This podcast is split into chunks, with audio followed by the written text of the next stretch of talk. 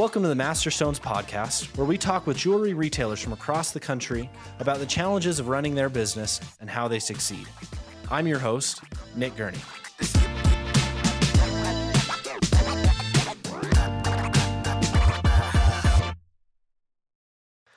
Well, Sagan, thank you so much for being on the podcast today, everybody. We're joined by Sagan Woodbury, the co owner of Woodbury Jewelers in Park City, Utah.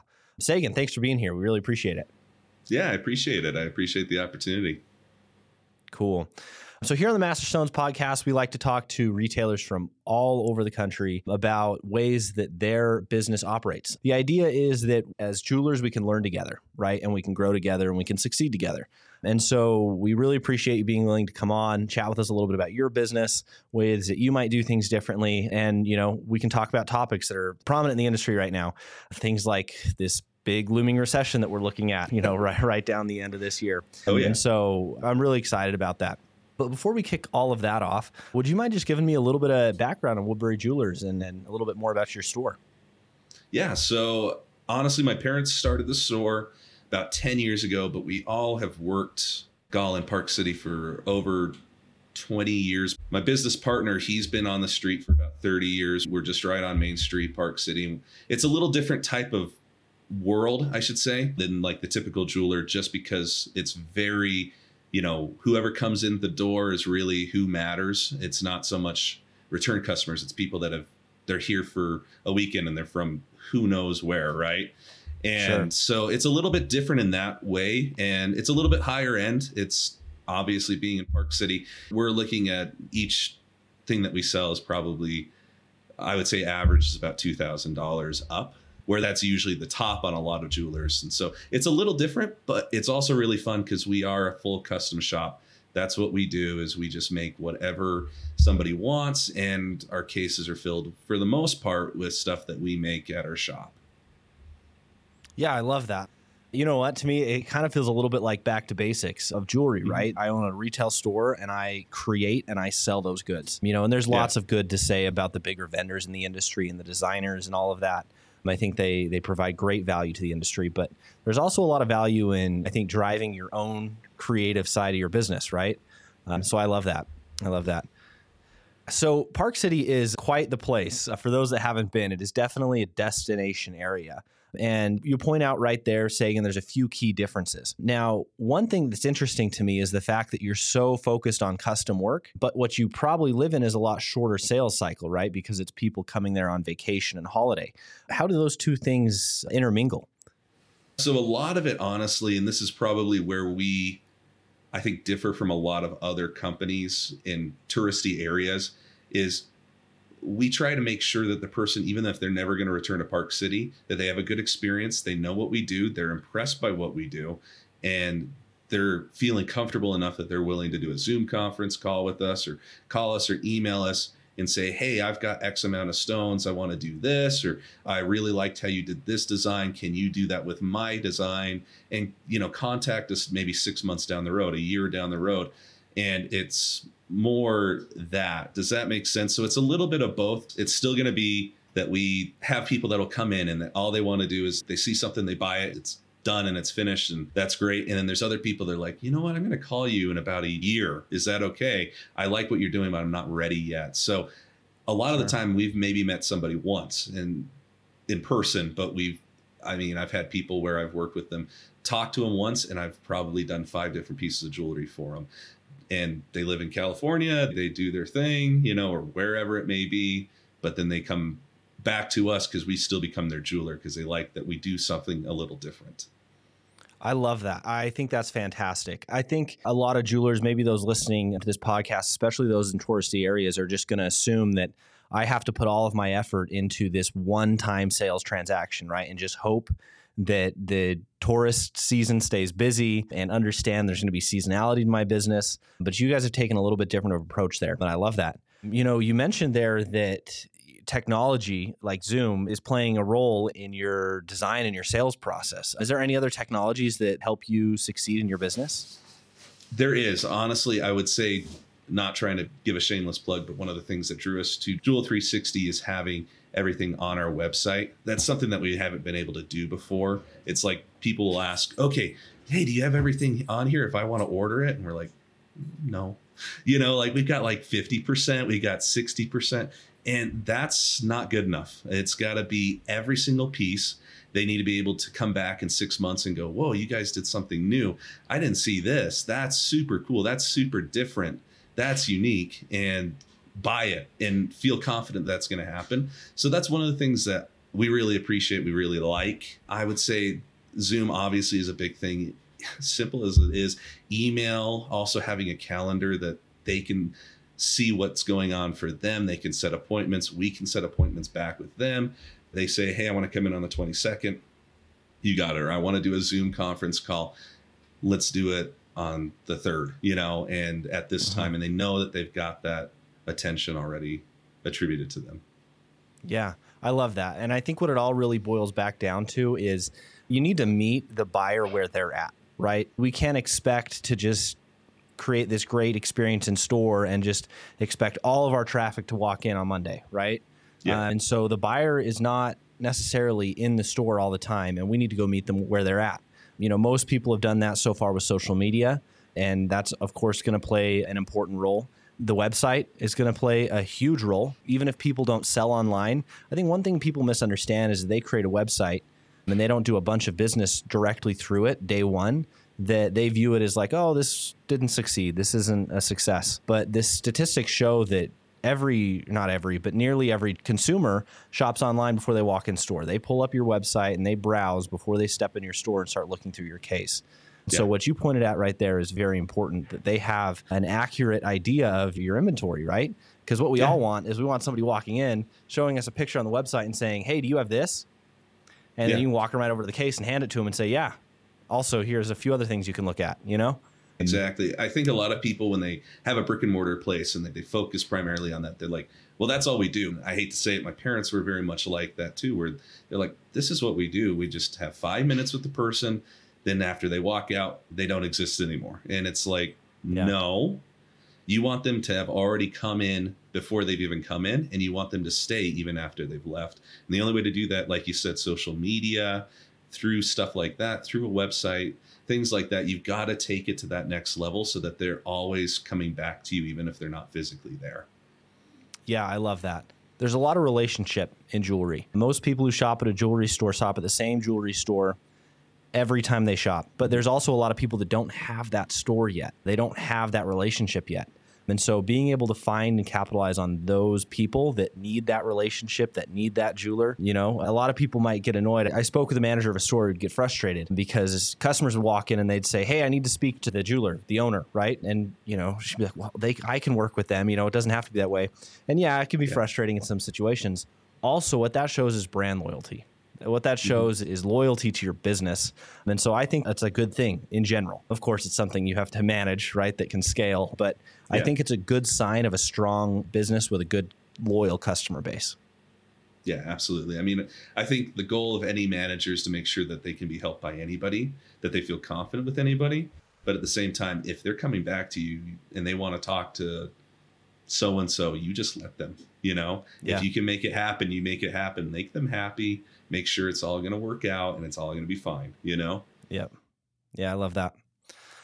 Well, it's an interesting time in jewelry. You know, as we're looking forward, you know, the last few years in jewelry have been great, you know, very successful. We've seen, I mean, as an industry as a whole, it's been all up and to the right, which has been really exciting. Yeah. But now we're looking at a future that, that isn't painting that same picture. Have you started to notice any downturn in your business as we're entering a type of recession? Do you have any insight on that? Is it not affecting you? I mean, again, you're in a touristy area, so maybe it affects you a little differently. So, yeah, I do think that is absolutely something that affects everybody. It does affect us a little differently, though, here in Park City, where it is a touristy area. I had some customers come in. It was last night, and they were buying a piece, and they commented that everything seemed so much more expensive. Something that's happened in Park City though, for a long time is that it's been unbelievably busy. It's been super busy, and it's because you know the skiers they're catering to every crowd, and I think that the hotels, the ski resorts went, hold on, there's a recession coming. We need to make sure that the clientele that we're bringing in here, that we're catering to, get that five star treatment because those are the people who are still going to have money. And it sounds really bad to say it that way, but the fact is that there is a cutoff point when there is a recession where the rich stay rich and the poor get poor. It's unfortunate, but that is one thing that is a little different. And so it won't affect us the same, but it is still concerning, right? I probably won't see a same amount of growth that I have in the last two years, but that doesn't mean that it's going to be necessarily bad for us. We'll survive it. In 2008, my parents had no problem. We didn't have any issues with that. Even though we weren't running a store ourselves, we were still on Main Street, Park City. And the company that we worked with at the time, it was just like, okay, maybe we aren't seeing 15% growth, but we're seeing 10% growth. That's okay. Sure. You know, I do think that the economy is going to hurt any industry that is not focused on moving forward. I think you need, like we kind of discussed before, you have to have those tools to make sure the person you're in the back of their mind whenever you are their jeweler. You're spending as much time as possible on their mind through website, through social media, through promotions. You've got to look like, especially, okay, so like, for example, I used to work at a place that had, it was in a different city that had probably 15 different engagement stores. It was in Provo, Utah. And if you know anything about that, everybody's getting married down there. And so there's a lot sure. of competition. And the store that I worked at was smart that they spent a lot of time really focusing on that. And that made a huge difference. They went from being a nobody that nobody cared about, there was already established places, to now they're probably one of the biggest in the valley of Utah Valley. I mean, they have definitely become number one in their area and that's through everything that's gone on. You will see stores close. You will see jewelers that struggle or retire early or complain, but it's the ones that kind of went, ah, you know what? I know how I'm doing things. I'm not going to change. That's the issue. If you're willing to put in a little extra effort, once we get past the recession, you'll probably actually come out on top even further than you were before. Today's episode is sponsored by Jewel 360 Software. Jewel 360 helps jewelry retailers manage all of the pieces of their business. It's great for managing repair work, tracking inventory in store and online, and running all aspects of your store in a modern cloud based solution. Jewel 360 also has built in tools for communicating with customers so you can keep them in the loop and coming back to your store. With the client book integration, you can take that one step further by integrating all of your clienteling work directly into your point of sale. With everything built into one system, it makes this process seamless and incredibly easy. Jewel 360 does all this and more. For listeners of this podcast, Jewel 360 is offering 25% off your startup costs. Click the link in the description or call 385 259 7029 to schedule a demo and redeem this offer. And now, back to the show. You point out several really important factors that I'd like to touch on. The biggest one, of course, is we can't ignore this. Those are the jewelers that are going to hurt the worst, are the ones that are just ignoring it and saying, My business has been fine for years, it'll be fine through this. And maybe it will, but you make a great point there. Those that recognize that it's happening, take actionable steps to not only prevent the effect on their business but also still strive and grow you know th- that's so important you know like one counterintuitive thing right now is it's probably better to put more money into marketing you know, your yeah. first thought when you're entering a recession is, "Oh no, I got to pull back. I got to cut expenses. I got to, you know, not spend any money." Well, right now marketing's cheap, you know, and yeah. and this is a great time to lean into that. You know, the other thing you mentioned is playing to the strengths of where you're at. You know, it's going to affect all of us differently. Go find something that makes your business unique. I mean, that was the case when you started your business, right? When anyone starts their business, they always come in and they say, "I'm going to do something different." That's how I'm going to succeed is I'm going to do something different. I'm going to be a different type of jeweler than was there before me. But then once they, you know, get to the point where growth is expected and the business is doing fine, people tend to quit innovating. And they do that for a couple of reasons. It's expensive to innovate, it's hard to innovate. But when something like a recession is coming up, this is the time to innovate, right? This is the time to do something different. Yeah, absolutely. I mean, you hit it right on the head. We have literally across the street our biggest competitor. They have twice the square footage they do custom as well. They love to say that they're the big man on the street, and they are, you know.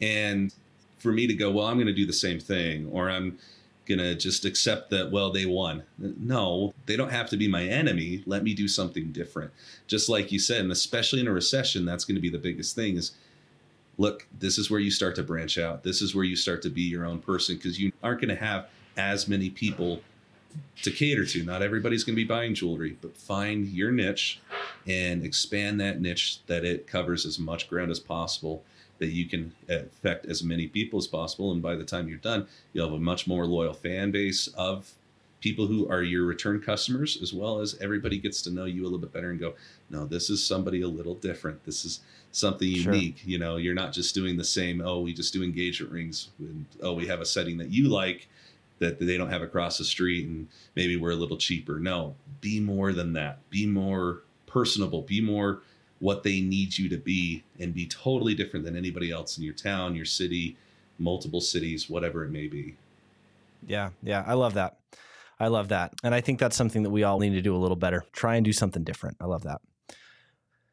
So Sagan, tell me a little bit more about custom. I mean, we touched on it for a second and you know that being a big part of your business just talk to me a little bit more about custom and your opinion on custom jewelry in the industry. I mean, there's lots of trends going on. There's lots of things that always happen. You know, there's always something new that's exciting. You know, one that comes to mind is like permanent jewelry, right? That's a kind yeah. of hot thing right now. Talk to me just a little bit more about custom and maybe other trends going on in the industry that you think are interesting. So I think a lot of the time people will, in the jewelry industry, they'll throw, okay, like say, for example, perfect example is permanent jewelry. They go, oh, that's where we're going, you know, to heck with any other things that we may think in the past, well, we would never have done that, but now we'll do it because we want to hop on the trend immediately. I think honestly, you can always follow the trend or you can make your own trend. And I think with that, I mean, I look back at it, I'm looking at the permanent jewelry, I look on Stuller and I see that that's what they're pushing, and I go, there's no way I'm going to touch it because I know down the road I own it and I have to work on uh-huh. it and it's going to be just a pain. Instead, let's take that idea and let's make it work for us. Let's make it something that's going to be a little bit more innovative, a little bit better. It's like, sure, okay, it's not permanent, but let's make something that's going to still have that style, that look, but you can take it off if you need to. That way, yeah. when they go in the shower, when they're sleeping, that if they have that opportunity, they can take it off. And when they come back six months from now and go, my bracelet it just broke. And it's like well have you been sleeping with it? Have you been i mean these are the things we know. It's basics 101 of repair work. It's the basics of custom is you want to make something that lasts so that you're not constantly having to fix it you know? And that's not a good experience for the customer. It's not a good experience for you. You can follow the trend but why not improve the trend? Why not make it a little bit better? Why not just change it just a hair? I mean there is a lot of things in our industry that we're following trends. I mean gold filled is a huge thing. A lot of people love it until you have to repair it, until you have to fix uh-huh. it, until you have to do something with it, right?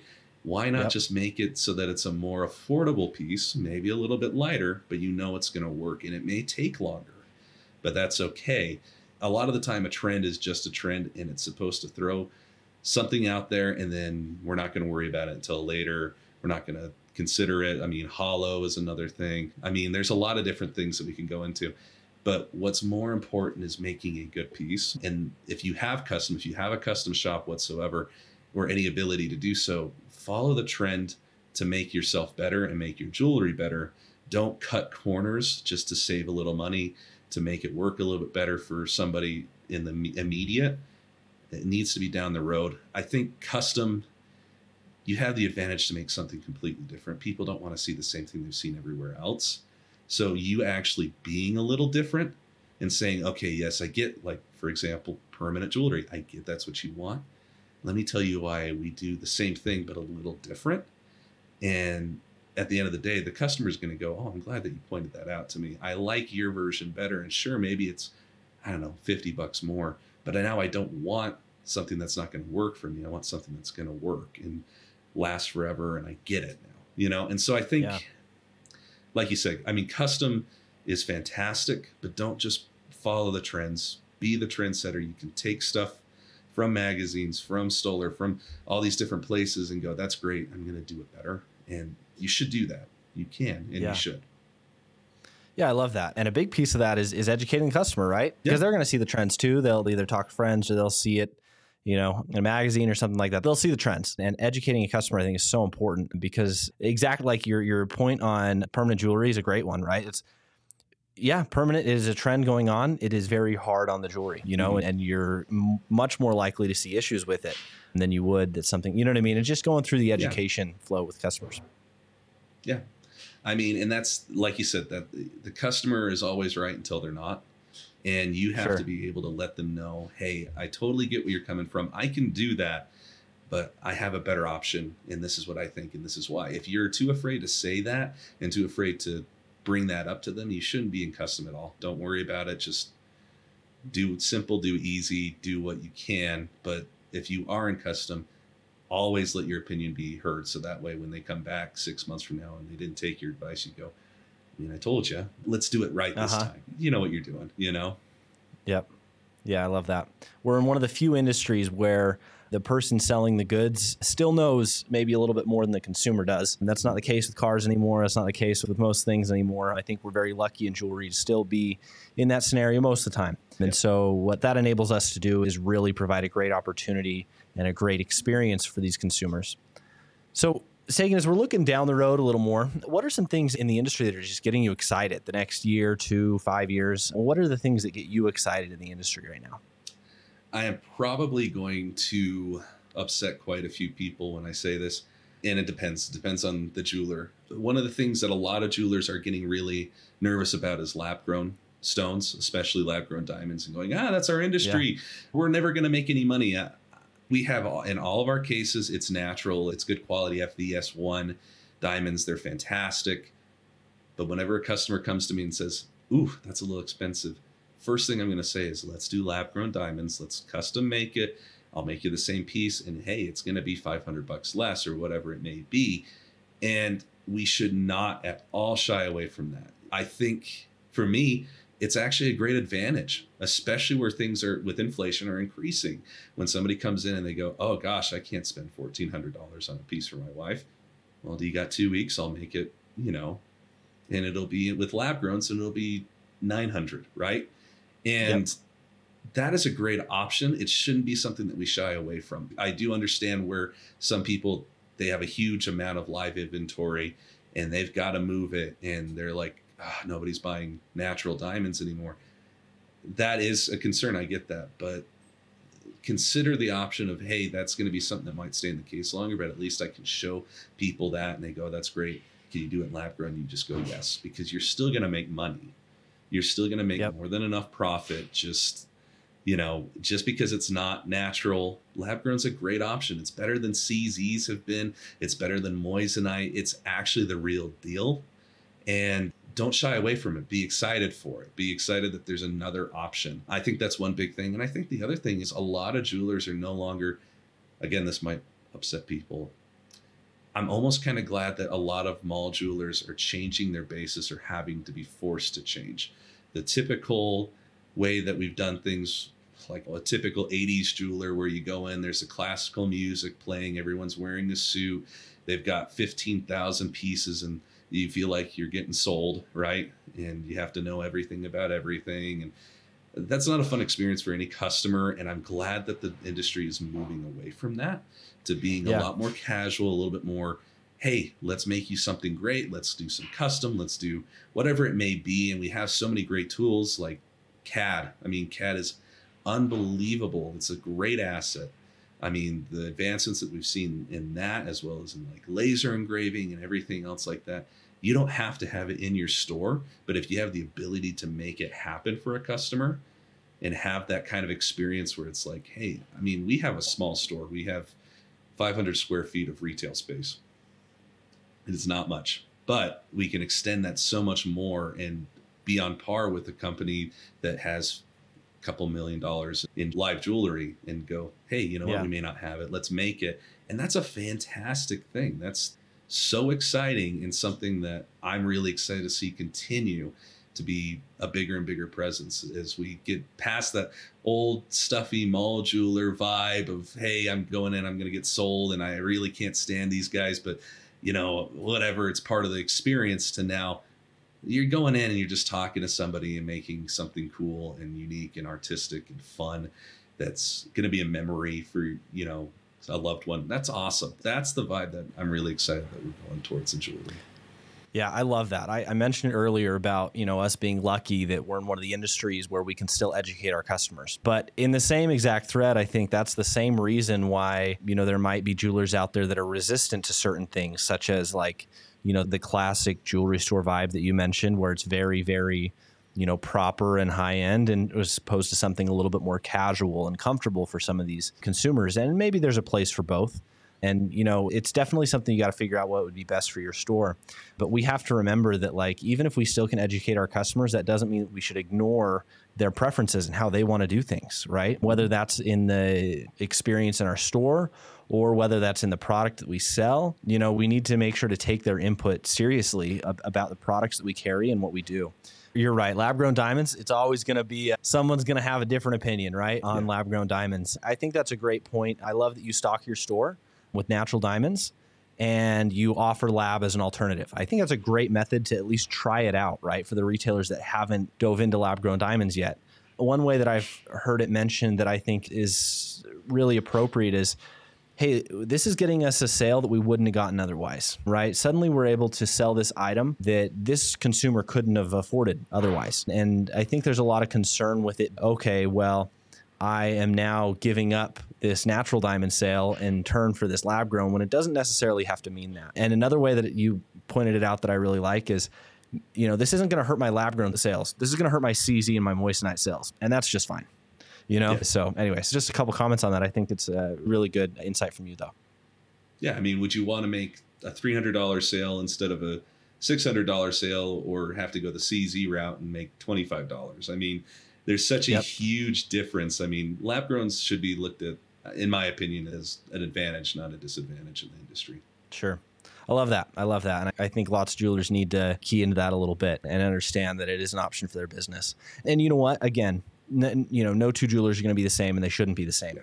There's going to be just as many who decide that's not the market that my customers are in and I don't want to go to that market. That's fine but it is another lever to pull on, right? If you're trying to figure out ways to grow your store or increase sales, you know, it's another lever to pull on. And why not look at it, right? If it is something that's a good fit for your store. Yeah. Great. Well, Sagan, thank you so much for being on. It was really good getting to learn a little bit more about Woodbury Jewelers and what you guys are doing there in Park City. If people want to learn more about Woodbury Jewelers, where can they go? What's your guys' website? It's simple. It's woodburyjewelers.com. And we've got most of our stuff on there and it's just a little different so hopefully anybody that visits there they're going to get some inspiration to do something cool in their own store too and do something fun there love that awesome great woodburyjewelers.com thanks again sagan we'll Absolutely. chat again soon thanks